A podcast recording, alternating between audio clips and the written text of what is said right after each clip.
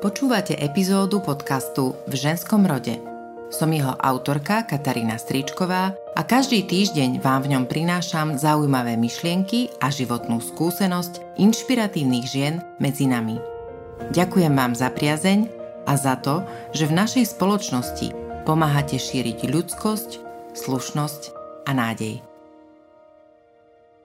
Psychiatrička, sexuologička a súdna znalkyňa Dana Šedivá bola mojou hostkou v diskusii Záhady ženského tela. Práve z myšlienok, ktoré počas nej odzneli, vychádza aj náš dnešný podcast.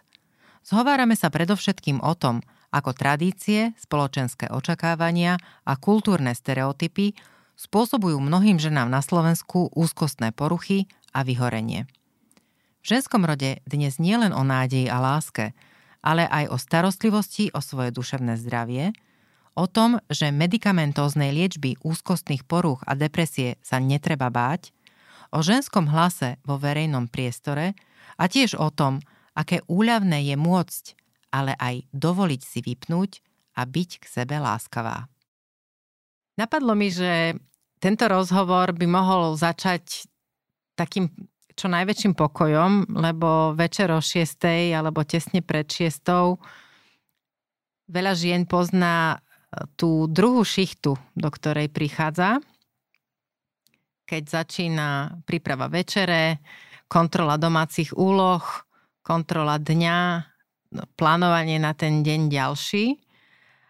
Súdiac podľa toho, s akými ženami sa stretávate a s čím všetkým sa stretávate vo svojej praxi, čomu v tejto oblasti čelia ženy a matky na Slovensku? Zamestnané matky čelia presne tomu, čo ste pomenovali, tej druhej šichte. Čiže miesto toho, aby prišli, trošku si vydýchli, musia a chcú sa venovať svojim deťom a ich e, večery a ich večere e, vyzerajú podľa toho, koľko detí majú a aké sú veľké. Čiže naozaj e, to sme si pravdepodobne viacere prežili, že kým naši kolegovia išli domov alebo išli hrať skvoš, išli si oddychnúť, tak my sme vlastne išli do tej e, ďalšej šichty, aby rodina nejakým spôsobom fungovala a prežila. Jedna vec je to, ako by sme chceli, aby to vyzeralo, ale ďalšia vec je ten bežný život. A ja pracujem vo svojom odbore skoro 26 rokov a nemám pocit, že by ženám, ktoré majú deti, tej práce v domácnosti ubúdalo. Čo pomenúvajú ako svoju najväčšiu slabinu, záťaž, alebo ako to, čo im robí najväčší problém? Tak na prvom mieste je to chronická únava. Aj keď všetko klape, aj keď tá rodina klape, aj keď e, má partnera, ktorého môžem považovať za dobrého partnera, že tam nie je nejaký veľký rozpor medzi nimi, ale naozaj ženy sa stiažujú na únavu, na to, že nemajú čas e, pre seba, a že sú v jednom kolotoči a nevidia, nevidia to svetlo na konci tunela, kedy to skončí. Nerobíme si to aj my sami, alebo teda, aby som ne, vzťahujem to na to my, aby som nehovorila tie ženy ako oni, ale že nie je to niekedy ako keby náš problém, že si nevieme vydýchnuť? Je to čiastočne náš problém, pretože robíme zo seba otrokyne domácnosti, ono je to spôsobené pravdepodobne tým, že máme veľké očakávania od seba a chceme, aby našim deťom nič nechybalo. Um, keď to môžem porovnať so skúsenostiami predchádzajúcich generácií, tak uh, tie ženy takisto mali deti, chodili do práce, ale oni nemali také očakávanie. Oni, oni proste, tie deti boli viacej samostatnejšie, nenosili ich na toľko krúžkov, a doba bola pomalšia. A s týmto vlastne súvislí to preťaženie, pretože ženy toho naozaj stíhajú veľmi veľa. A navyše ešte večer majú výčitky a sami seba sa pýtajú, že či sú dosť dobré matky, dosť dobré partnerky a tým si vlastne viacej ešte nakladajú, pochybujú. Naše slovenské ženy o sebe dosť pochybujú. Toto uvažujem už dlho nad tým, že aké očakávania máme same od seba a z čoho tá, tie vysoké nároky vyplývajú.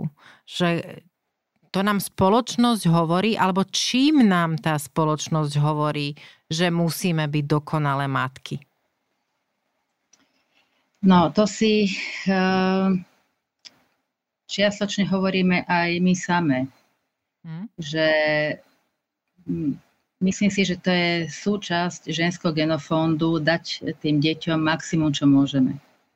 A v súčasných podmienkach je toľko možností sa otvára a tá doba je tak rýchla, že jednoducho my to nestíhame. A um, môžem povedať, že mnoho žien je tak preťažených, že naozaj oni emocionálne sú vyhoreté a musia sa liečiť antidepresívami. Jedno dieťa, mhm. dve deti, už tri deti, keď ženy väčšinou, oni, oni, my tie deti ťaháme viac menej sami, muži pomáhajú, nosia tie zdroje, e, občas niečím pomôžu, ale tá dennodenná starostlivosť, ten servis je veľmi namáhavý a nie je to, že to ukončíte a, zajtra už nemusíte, zajtra je toto isté. Uh-huh. Čiže ako aj deti rastú, tak ich potreby a to, čo my považujeme za potrebné, aby sa tie deti vyvíjali dobre, tak vlastne my sa im to snažíme dať. Už nehovoriac o tom, že nikto nám v práci nič neodpustí a v tej práci musíme podávať výkon a častokrát ten výkon nie je tak ohodnotený, aby nám to uľahčovalo ten náš život, aby sme mohli komfortne žiť. Ako, ako ženy na Slovensku zarábajú pomerne málo a zarábajú menej ako muži, ale to je iná otázka. Ale, ale jednoducho nemôžu si dovoliť ani niektoré služby, nemôžu si dovoliť veci, ktoré by im ten život uľahčili a je to začarovaný kruh. A výchova jedného dieťaťa je 20-25 rokov aj keď samozrejme sa, keď sú väčšie deti, netreba sa im venovať uh, tak intenzívne, ale zase sú to iné špecifika, ktoré tým deťom chceme dopriať a sme stále v jednom kruhu. Toto, keď pri, sa pripočítajú ešte nejaké problematické vzťahy rodinné a ďalšie veci, ktoré život prináša, starnúci rodičia. Čiže, čiže je toho dosť a určite aj dieťa, ktoré nie je problematické, keď ho chceme vychovávať podľa súčasných očakávaní, tak je to dosť na, jeho, na jedného človeka a mnoho tých matiek naozaj tie deti viac menej ťahá individuálne, sú samé na tú výchovu. Hovorí sa aj o sendvičových ženách alebo sendvičovej generácii. To znamená, že ženách vo veku, kde ešte stále má relatívne malé deti, ktoré vyžadujú čas, povedzme učenie sa a podobne, ale už rodičia sú vo veku, keď aj rodičia vyžadujú istú formu starostlivosti, ako keby kontroly možno, takého nejakého dohľadu a možno aj veľmi intenzívnej starostlivosti. Ano. Ako sa s tým vyrovnávajú takéto ženy? Tak robia, čo môžu, ale to znamená znova nabalovanie tej záťaže. Stále nabalovanie e, fyzické, psychické, emocionálne záťaže. E, my to vidíme, tá veková kategória medzi 45-55 rokov je naozaj veľmi zastúpená v našich ambulanciách s úzkosťami, depresiami alebo somatoformnými poruchami, kedy žena nemá ani úzkosť, ani depresia, má napríklad nejaké chronické bolesti alebo točenie hlavy. A to je všetko z preťaženia. Čiže oni sa snažia mm, to všetko zvládať, ako, ako je to potrebné, ako to proste ten život im nadelí. A to preťaženie spôsobuje, že nejakým spôsobom tie ženy časom ochorejú a musia sa liečiť. Ako sa prejavujú jednotlivé fázy toho, tej únavy, vyhorenia alebo úzkosti? Môžeme pomenovať nejaké symptómy? Napríklad pri nevrasténii, to únavový syndrom, je to únava takého typu, kde si žena nedokáže oddychnúť ani keď vypne na niekoľko dní, niekedy aj na niekoľko týždňov. Čiže permanentne unavená.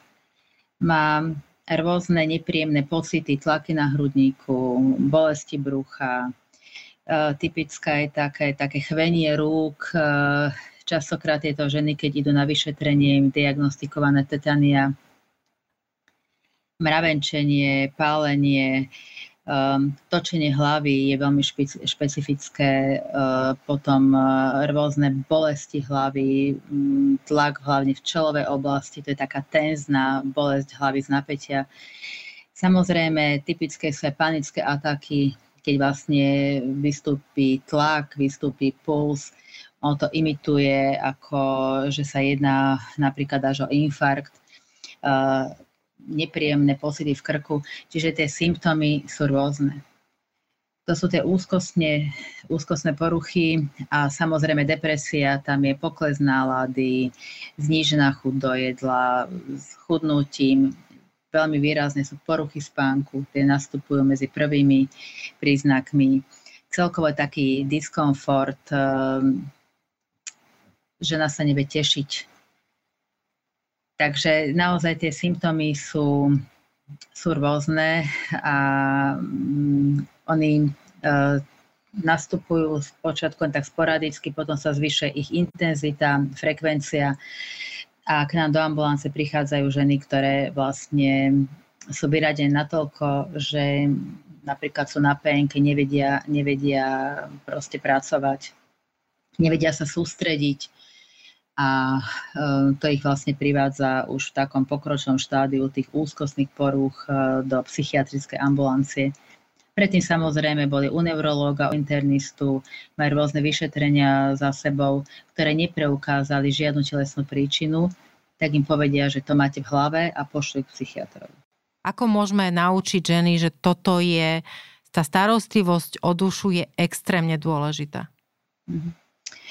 Ono sa to postupne zlepšuje, ale stigmatizácia, to nálepkovanie, to pocit vlastného zlyhania, ono to stále pretrváva. Um, ono to súvisí aj s tým, ako sa my pozeráme na duševne, duševné poruchy a duševne chorých ľudí. Čiže um, duševne chorí ľudia boli vždy vždy proste vylúčení z tej spoločnosti. Naozaj tie závažné duševné choroby, keď sú nezaliečené, tak mohli zbudzovať e, v podstate aj strach a úzkosť, ľudia boli nevypočítateľní.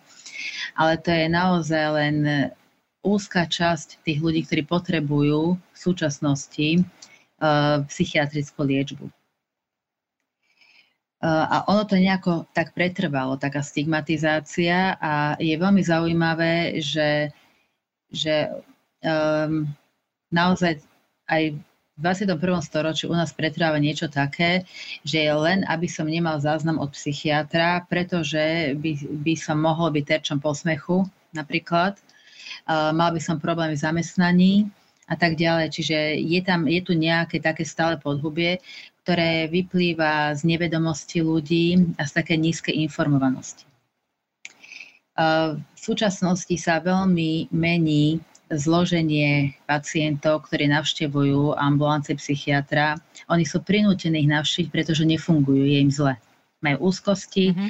Tí ľudia sú úplne v realite. Tí ľudia, to sú väčšinou ľudia, ktorí prídu sa liečiť, lebo sú prepracovaní.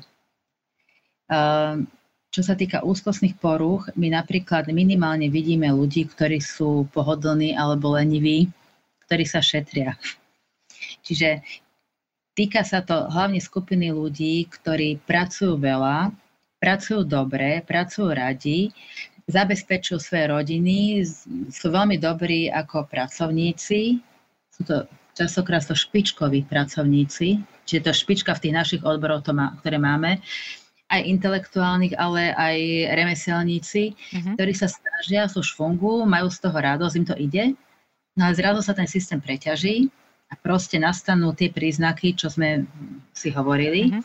a tí ľudia sú prinútení prísť, lebo chcú fungovať ďalej.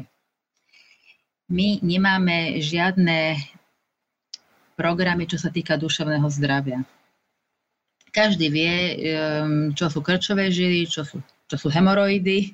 Máme na reklamy, na prípravky, ktoré sú voľne dostupné ale toto naozaj tá spoločnosť nech, nechce riešiť. Nechcú to riešiť ľudia, ktorí o tom môžu rozhodnúť a ktorí napríklad pred nejakým hlavným programom, keby dali tie príznaky, keby sa natočili nejaké filmy, krátke šoty, máte takéto takéto ťažkosti, nevedia, nevedia pomôcť štandardná medicína, nelakajte sa, môžete mať úzkostnú poruchu. Navštívte lekára, za pár týždňov ste fit a môžete pokračovať v tom svojom živote. Toto tu chýba, toto tu nie je podporované. A preto mnohí ľudia majú obrovské problémy navštíviť špecialistu a obávajú sa tých dôsledkov, ako na nich bude okolie pozerať. S týmto treba niečo robiť, pretože tie čísla, tie údaje, koľko ľudí sa potrebuje liečiť v rozvinutom svete, sú naozaj alarmujúce. Podľa niektorých e, e, štúdií um, my píšeme rozvinutý svet, čiže Európa, Severná Amerika a rozvinuté štáty Ázie, píšeme toľko balení psychiatrických liekov, koľko balení píšu kardiológovia. Čiže keď si zoberieme, že po 50 má takmer každý človek aspoň jednu tabletku na tlak, priemerne. A koľko sa dožívame, ako, ako dlho sa dožívame v, v rozvinutých krajinách, tak my už sme jedna na jedna. Na jedna. Mhm. Čiže to sú obrovské množstva liekov, ktoré my potrebujeme jednoducho písať tým e, ľuďom. Je to obrovský nárast. Dokonca aj COVID, ako covidová pandémia, zvýšil počet úzkostných porúk krajinách, kde sa robia štatistiky troj až štvornásobne. To, je obrovské, to, sú obrovské, to sú proste obrovské počty ľudí. To na Slovensku to počítame vlastne v 10 tisícoch navýšenia. A dokonca Kanada v roku 2019 mala na prvom mieste vystavenia práce neschopnosti úzkostné poruchy. Čiže je to obrovský problém medicínsky, ale aj sociálny, pretože títo ľudia sú na penkách a jednoducho je to spôsobené len tým pretlakom tých ľudí, ktorí sa veľmi veľa snažia, ale sa to všetko tak zrýchlo a ten tlak je taký extrémny, že to náš mozog nedokáže spracovať. Predstavte si, že ja som vaša pacientka a teraz vám popíšem svoju situáciu. Som matka troch detí, starám sa o ne sama, mám dve práce, a začínam pociťovať problém, povedzme, so spánkom. Občas sa mi stane, ako ste povedali, povedzme, že e, všímam si, že sa mi občas chvejú ruky. Niekedy mám problém e, s bolesťou hlavy po, po obede, po poludni. Čo, čo, čo asi sa vo mne deje, alebo na čo by ste sa ma pýtali a potom, ak by sme prišli k tomu, že vo mne narastá úzkosť, čo by ste mi povedali, poradili? Tak v prvom rade musíte spomaliť. Musíte spomaliť, lebo keď nespomalíte, tak vás pomalí úzkostná porucha, ktorá sa rozvinie do také miery, že potom bude problém robiť bežné veci. Bežné veci to znamená uh, výjsť von do obchodu, um, zvládnuť, zvládnuť bežné úkony, upratať, navariť, bude to problém, pretože tieto úzkostné poruchy, oni vznikajú na báze preťaženia. Malo kedy vzniknú na báze toho, že človek, človeku sa niečo výrazne zle stane, mm-hmm. ale vzniknú prevádzkovým stresom, ktorý trvá dlhodobo. A ten prevádzkový stres nás začne páliť tie nervové zakončenia, kde sa nám vyrábajú tie neurotransmitery, ktoré my potrebujeme na bežné fungovanie, aby sme neboli unavení, aby sme spali, aby nás nebolela hlava. Čiže spomaliť a zanalýzovať si, čo môžem delegovať a či sú aj nejaké iné faktory, ktoré ten môj stav udržiavajú. Čo ja viem, um, nie som spokojná v práci, som príliš preťažovaná, čiže všetky stresory, keď, mi, keď viem identifikovať stresor, ktorého sa môžem zbaviť alebo oslabiť, to treba vylúčiť. To znamená, že keď viem, že táto práca ma ničí, keď sa dá tú prácu vymeniť, napríklad, keď už som vyskúšala všetky možnosti, aby som, aby som sa dohodla so šéfom, alebo teda tá firma má nejakú takú kultúru pracovnú, ktorá mne nevyhovuje, lebo mám tri deti. Čiže naozaj si identifikovať všetko to, čo je nadlimitné a dať si priority. Mm-hmm. Pretože keď sa príde už žena poradiť, už to, čo ste povedali, mám tri deti a dve práce, to je to, čo keď už sedíte v ambulancii, alebo máte nejaký problém, tak to sa aj ťažko počúva. Nie, nie proste, môže to byť problém to, v tomto fungovať a dlhodobo. Čiže áno, to je to, že my chceme mať aj prácu, alebo ju potrebujeme, chceme mať, sa e, pracovne realizovať mnohé. Aj musíme, aby sme priniesli domov nejaké peniaze, lebo tá rodina musí fungovať a tri deti, keď um, to sú tri individuality, ku ktorým musíte pristupovať, ku každému asi inak, ale to je všetko čas, ktorý my tým deťom aj z láskou venujeme, ale my sme tiež biologické tvory, ktoré majú nejaké hranice. A keď už nastupujú takéto ťažkosti, ako ste popísali, tak tie naše hranice sú už prekročené. A musíme myslieť, na seba, aby sme sa udržali v akej takej psychickej kondícii, lebo tá psychická kondícia úzko súvisí s fyzickou kondíciou a s našou schopnosťou riešiť problémy. Takže naozaj musíme si to zanalýzovať a ženy si to musia jednoducho zvedomiť. Je zaujímavé, že oni tušia, kde je problém, ale kým to nepovedia nahlas a nepočujú svoj hlas a nemajú diskusiu tým špecialistom, uh-huh. v podstate to ani neberú veľmi vážne. To zvedomenie vlastne ako keby nepríde, kým nie je vypovedané? Mnohokrát nie, pretože, pretože paradoxné, že tie ženy majú, majú pocit, že zlyhávajú, že zlyhávajú ako matky napríklad. Povie, že ja som taká unavená, ale tie moje deti by chceli a zaslúžia si, aby ja som sa s nimi išla hrať a aby som ja um, sa im mohla venovať, ale ja sa ledva dotiahnem domov. Čiže my nemôžeme byť na 120% v práci, 120% doma a ešte nejaké percentá rodičia, svokrovci. To jednoducho, to sa nedá. To, nedá sa mať aj napríklad malé deti a vyupratovaný uh, byt a jednoducho, ale tie dievčatá sa o to naozaj snažia ženy a snažia sa to dlhodobo. Čo vtedy, keď už sme za tou hranicou vedieť vypnúť? Mm-hmm. To je už potom iba nejaká medikamentozná cesta k tomu? Pokiaľ sú symptómy vyjadrené v isté miere, tak tá medikamentozná cesta je nevyhnutná aby sa to napravilo. Pretože nám prevádzkový stres, tie nervové zakončenia trošku spáli a my si nevieme vyrobiť toľko tých neurotransmiterov, koľko potrebujeme. Ja by som to prirovnal napríklad, keď má niekto cukrovku, nevie si vyrobiť inzulínu dosť, tak e, sa pripichne toľko jednotiek, koľko potrebuje. A toto je podobný princíp. Čiže keď sa mi stresom poškodili nervové zakončenia, ktoré neprodukujú to, čo by mali a vtedy som sa ja vedela zregenerovať. To je ten serotonín? Serotonín, noradrenalín a dopamín, uh-huh. sú to hlavné neurotransmitery. Tak uh, jednoducho ono sa to dá v liekoch a tým pádom my v mozgu vyrovnáme tú, vyrovnáme tú hladinu, ktorá, ľudovo povedané, ktorá tam má byť.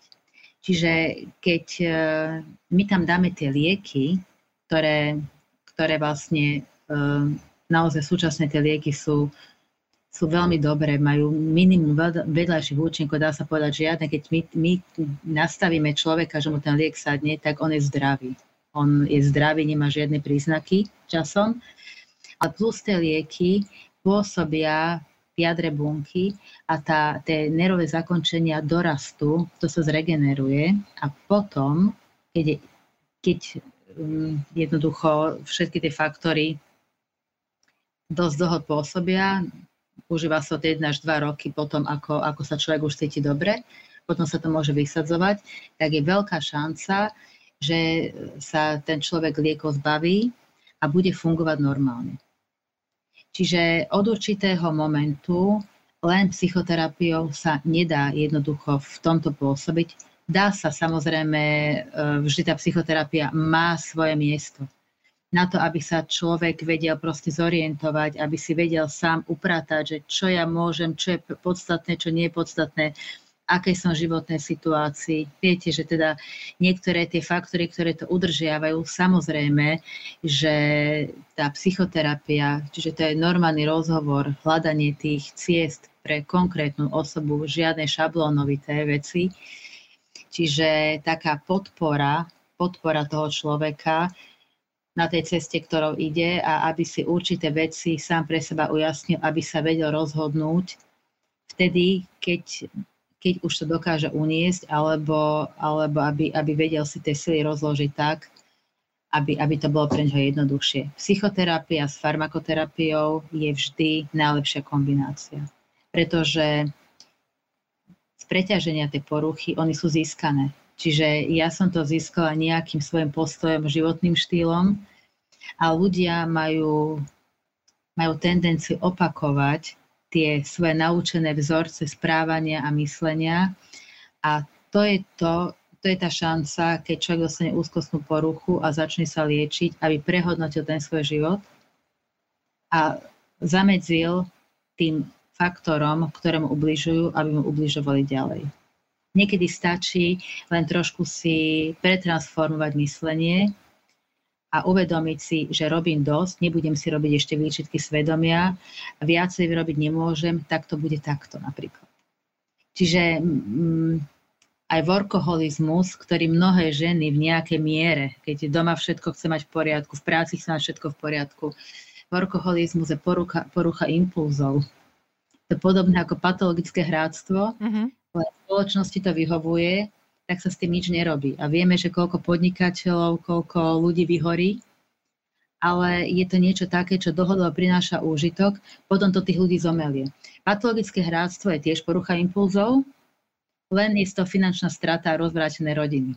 Čiže my sa musíme niekedy vyslovene naučiť inak fungovať, Niekto to má úzkostnú poruchu z workoholizmu a niekto to má z toho, že napríklad ustupuje do nekonečna a nevie sa presadiť voči mnohým ľuďom alebo v mnohých situáciách, tak to ide o to, aby si zvedomil, áno, ja to mám toto a toto, z toho to mám ja a ja to nechcem opakovať a častokrát uh, vám ľudia povedia v ambulancii, že sú vďační, že majú tú úzkostnú, mali tú úzkostnú poruchu, pretože úplne inak prehodnotia ten život a žijú kvalitnejší život ako predtým. Našli si len cestu k sebe. Veľká. Áno, uh-huh. len tá daň je veľká. Uh-huh. To ako pacienti, ktorí prekonali onkologickú chorobu, povedia, že to mi otvorilo oči a myslím si, že žijem lepší život ako predtým. To je to prehodnotenie toho, čo je pre mňa dôležité a keď človek e, má narušené zdravie psychické a má úzkosti a naozaj má až fyzicky zle, tak potom prehodnotí a nechce sa vrátiť do, tak, do takéhoto stavu a uh, u väčšiny pacientov to predstavuje zlepšenie kvality života a je to, je to, potom, je to potom iný život. Je keď, keď, mhm. dokážu, keď, keď, sa, keď to dokážu identifikovať a riadiť sa vlastnou intuíciou a nie to, čo im je vnúcované ako sama v sebe si má žena povedať, že tie lieky sú pre ňu dôležité a že musí vlastne vydržať, že nemôže um, po dvoch dňoch ich prestať brať alebo, alebo myslieť si, že to zvládne hneď, keď jej bude chvíľku lepšie, alebo naopak, že nie je mi hneď dobré, tak to nebudem brať. No, je to všetko, je to všetko o komunikácii. Je to všetko o komunikácii medzi lekárom a pacientkou. Ehm, samozrejme, v našich ambulanciách ehm, aj lekári sú veľmi preťažovaní a nemajú čas adekvátne vysvetliť tie princípy liečby a princípy vzniku poruch. V súčasnosti psychiatri riešia okolo 60 pacientov denne. Takže tam nejaká individuálna starostlivosť viac menej ani veľmi neprichádza do úvahy. Robí sa, čo sa dá. Ale um, moje skúsenosti sú také, že pokiaľ človek pochopí princíp, prečo sa mu to stalo, pochopí, že je to zmena na bunkovej úrovni a pochopí, že tieto lieky mu môžu pomôcť, tak mnohým ľuďom sa veľmi uľaví. A oni veľmi dobre potom spolupracujú. Problém je u nás, že chýba osveta. My ženy sme veľmi zneistené a zneistujeme sa sami. Uh, je to, čo ste popísali, že vtipy a údolie bábik a tak ďalej, áno, ono, naša spoločnosť je bohužiaľ stále sexistická. Ono sa to postupne trošku mení, ale to sú tie tradičné patriarchálne spoločnosti, kde tie ženské hlasy a ženské problémy nezaznievajú. Čiže my nemáme, my nemáme vo verejnom priestore dosť silných žien, o ktoré by sa tie ženy mohli oprieť, aspoň, aspoň tak virtuálne. A to je veľký problém, pretože um, tá ženská rola je veľmi, je veľmi v tom verejnom priestore tak limitovaná na to materstvo. A um, to, čo je vlastne spoločensky podmienené, tá starostlivosť o rodinu, tá, nemyslíme to emocionálne, ale to, to, tá, deň, ten, to denno, tá dennodenná prevádzka, tak je považovaná, že je to vlastne údel žien. No je to veľký omel, pretože údel žien je nosiť dieťa, porodiť ho a kojiť. Ostatné je všetko tradícia. A bohužiaľ, eh, tie dievčatá, ktoré začínajú ten svoj rodinný život a stávajú sa matkami, oni nie sú pripravené na to, čo ich čaká. Oni nie sú pripravené na to, aké to bude ťažké a sú odhodlané byť najlepšími matkami, najlepšími pracovníčkami, najlepšími manželkami. A to očakávanie je v tom kontexte tej denodennej starostlivosti do, dosť devastujúce.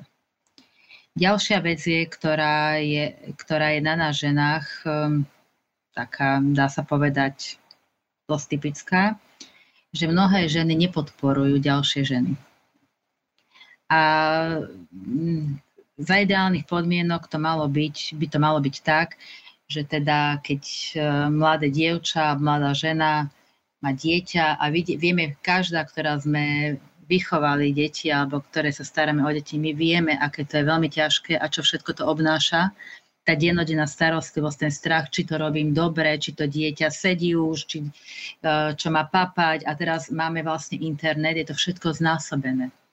Bola, kedy ženy mali veľa detí, ale tá starostlivosť e, nebola v tom zmysle, ako my teraz. Tie deti dostali najesť, dostali napiť a oni sa motali po kuchyni, keď mami na niečo robila. Čiže nikto sa im toľko nevenoval, tie ženy neboli podľa mňa tak vyhoreté, ako teraz. Tie očakávania spoločnosti a očakávania, čo mám urobiť, aby som bola dobrá matka, tak to je problém. Ďalší problém slovenských žien je to, že tá dielba v práce nie je taká v domácnosti, ako je mala byť. A tým pádom mnoho dievčat a žien je rozčarovaných, pretože sa nedokážu pozerať na svojho partnera už takými očami ako predtým. Oni by to chceli, ale už majú s tým toľko skúseností, že, že tie vzťahy potom už nie sú tak sítené a nie tým ženám v nich tak dobre, ako predtým, keď, ehm, keď nepoznali limity toho svojho partnera, čo sa týka napríklad pomáhať alebo, alebo zastať sa ich v situáciách, kde by mal muž proste zastať sa svoje ženy. Takže toto je všetko, čo na to pôsobí. Aká by podľa vás uh, bola taká dobrá situácia, alebo aká by, ako by sa mohla tá situácia meniť a, a čo by takéto ženské vzory v tom verejnom priestore mali iným ženám prinášať? Čo by malo zaznievať z toho verejného priestoru od žien smerom k ženám? Ženy, ktoré si ja predstavujem za ideálnych okolností v, vo verejnom priestore, by mali byť v prvom rade rozhladené, vzdelané a mali by, um, mali by byť múdre. Uh, múdry a vzdelaní to sú dve kategórie pre mňa. Múdra žena môže byť aj žena, ktorá nemá nejaké vysoké vzdelanie, ale pochopila život Čiže mali by to byť harmonické osobnosti, ktorých ja stretávam e, vo svojom bežnom živote dosť. Mali by byť harmonické, ale mali by byť láskavé a ponúkať ten ženský pohľad na svet, nie tú tvrdú agresivitu a konkurenciu, ale to, čo my ľudí veľmi potrebujeme a to, čo nás spája, tá spolupráca, schopnosť, schopnosť e, nenásilného dialógu, a to by veľmi kultivovalo spoločnosť. Bohužiaľ, takéto ženy nie sú ochotné ísť vlastne do toho verejného priestoru, pretože momentálne, momentálne ten verejný priestor na takéto ženy nie je pripravený. Tradičné patriarchálne štruktúry sú tu zakorenené v celej spoločnosti. A je to podporované jednoducho Jednoducho tie dievčatá majú rovnoprávne postavenie, kým si nezaložia rodinu. A už potom žena, ktorá, ktorá proste má tú rodinu, má čo robiť v tej rodine. A tie, už sa nechcem opakovať, ale jednoducho tá rodina je viac menej na tej žene. A už potom nemá energiu ani nemá, nemá záujem vstúpiť do nejakého verejného života, keď aj vidí v podstate, aký je ten priestor nekultivovaný, nekultúrny a to všetko so všetkým súvisí, čiže bude to ešte asi dlhá cesta. Neviem, či ste to boli vy, ale zdá sa mi, že áno, keď sme na spomínanej diskusii hovorili, zaznela myšlienka, že muži sú feministi, ale voči svojim dcéram, nie voči svojim manželkám. A ja by som chcela na záver e, nášho rozhovoru možno ešte sa pokúsiť sformulovať to, že ak hovoríme o tom, že potrebujeme, aby boli ženy prajnejšie jedna voči druhej, alebo aby sme vytvárali tú budúcu spoločnosť, alebo tú našu spoločnosť, začali ju vytvárať už dnes, tak čo by ste povedali, ako by ste sa prihovorili ženám, ktoré nás počúvajú, v tom, aby sme im dodali impuls, odvahu, viacej presadiť možno vo výchove svojich detí alebo presadiť sa v rámci rodiny, v rámci dialogu, v rámci širšej rodiny a nechať zaznieť ten svoj ženský hlas. Ženský pohľad na svet je, je veľmi dôležitý a my vieme, že v tej rodine, v tej výchove a v tej fungovaní tá láskavosť je dôležitejšia ako, ako agresivita. A musíme si zvyknúť na to, že budeme musieť vystúpiť aj z tej našej komfortnej zóny a vyjadriť sa aj k veciam, ku ktorých sa vieme a chceme vyjadriť, aj keď to bude možno trošku nepríjemné. Čiže uh, nie je žiaden dôvod, aby, aby sa ženy e, nechali utláčať, ale utláčať aj sami sebou. Trošku viacej odvahy, my sme viac menej tak vychovávané, to vieme, tie rodové stereotypy. A platí, že čím citlivejší človek, tak tým on viacej o sebe pochybuje a zvažuje veci z rôznych perspektív. Ale budeme musieť asi z tej komfortnej ženskej zóny vystúpiť a um, trošku aj zuš, zušlachtiť to to verejné ovzdušie, pretože je to naozaj potrebné a všetci chceme žiť vo väčšom kľude a v stabilite a tá cesta pokoja, nadhľadu, láskavosti a spolupráce je jednoducho pre ľudstvo veľmi dôležitá. My sa pozrieme na krajiny, kde to tak nie je, kde tie ženy sú potlačované, nemôžu chodiť aj do školy a vidíme, čo sa tam deje. Mužský princíp je veľmi dôležitý, ale aj ženský princíp je veľmi dôležitý. A treba ho dať do rovnováhy. A to už každá musí sebe nájsť tú odvahu a no, ono to nie je také pohodlné. Pohodlnejšie je s prúdom, nevyčnievať, ale um, ja verím v ľudskú spoluprácu a verím, že je mnoho mužov, ktorí milujú svoje ženy a my si musíme vedieť aj povedať, že áno, toto nie, toto áno, toto prosím ťa. Doteraz som to vládal, už to nevládzem. Čiže o tu pripustiť si, že nie všetko zvládneme úplne dokonale a lebo nie sme stroje napríklad. Takže ten verejný priestor by mal patriť e, nielen mužom v strednom veku, ktorí, ktorí sa v tom priestore častokrát vyskytujú z iných motivácií, ale tá lepšia spoločnosť sa dá vybudovať len rovnováhou a myslím si, že naša spoločnosť tým už veľmi dlho trpí, že tá rovnováha tu nie je a už sme z toho všetci unavení počúvať stále negatíva, hádky a ten spôsob komunikácie by bolo potrebné akože zluchšľachtiť, zjemniť. To neznamená, že zoslabiť. Keď niekto slušný a jemný, to neznamená, že je slabý. Čiže to si treba zvedomovať a mali by sme to našim dievčatám proste v rodinách opakovať, že dokážu všetko, to, čo si zaumienia a pôjdu za tým. Povedali by ste o sebe, že ste feministka? Samozrejme. Feminizmus je rovnoprávnosť. Je rovnoprávnosť, rovnosť šanci. Všetci by sme mali byť feministkami. Tak ako, tak ako muž, ktorý miluje svoje dieťa a narodí sa mu dcéra, tak chce pre ňu len to najlepšie. Chce, aby E, dobre žila, aby slušne žila, aby ju nikto neutláčal. A takéto silné dievčatá, ktoré majú silných otcov, tak zase budú tú svoju lásku dávať ďalej. Aj dcerám, aj synom. Čiže my sa nemôžeme takýmto spôsobom deliť. My potrebujeme aj mužov, aj ženy. A e, ja som mala veľké šťastie v svojom živote, že môj otec bol veľmi silný muž,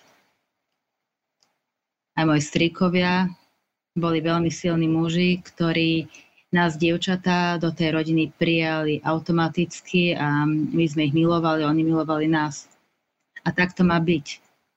A tak to má byť, aby deti bez, bez ohľadu na pohlavie mohli žiť život, aký si vyberú a nie do, od určitej miery, akým tá spoločnosť nutí. Ja som presvedčená, že to je základ feminizmu.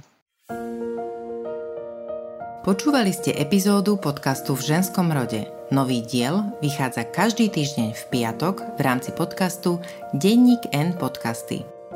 Jeho najstaršie diely nájdete v originálnom podcaste v ženskom rode, vo všetkých podcastových aplikáciách a v hudobnej knižnici Spotify. Rozhovory si môžete každý týždeň aj prečítať na webe Denníka N. Do počutia a dočítania o týždeň.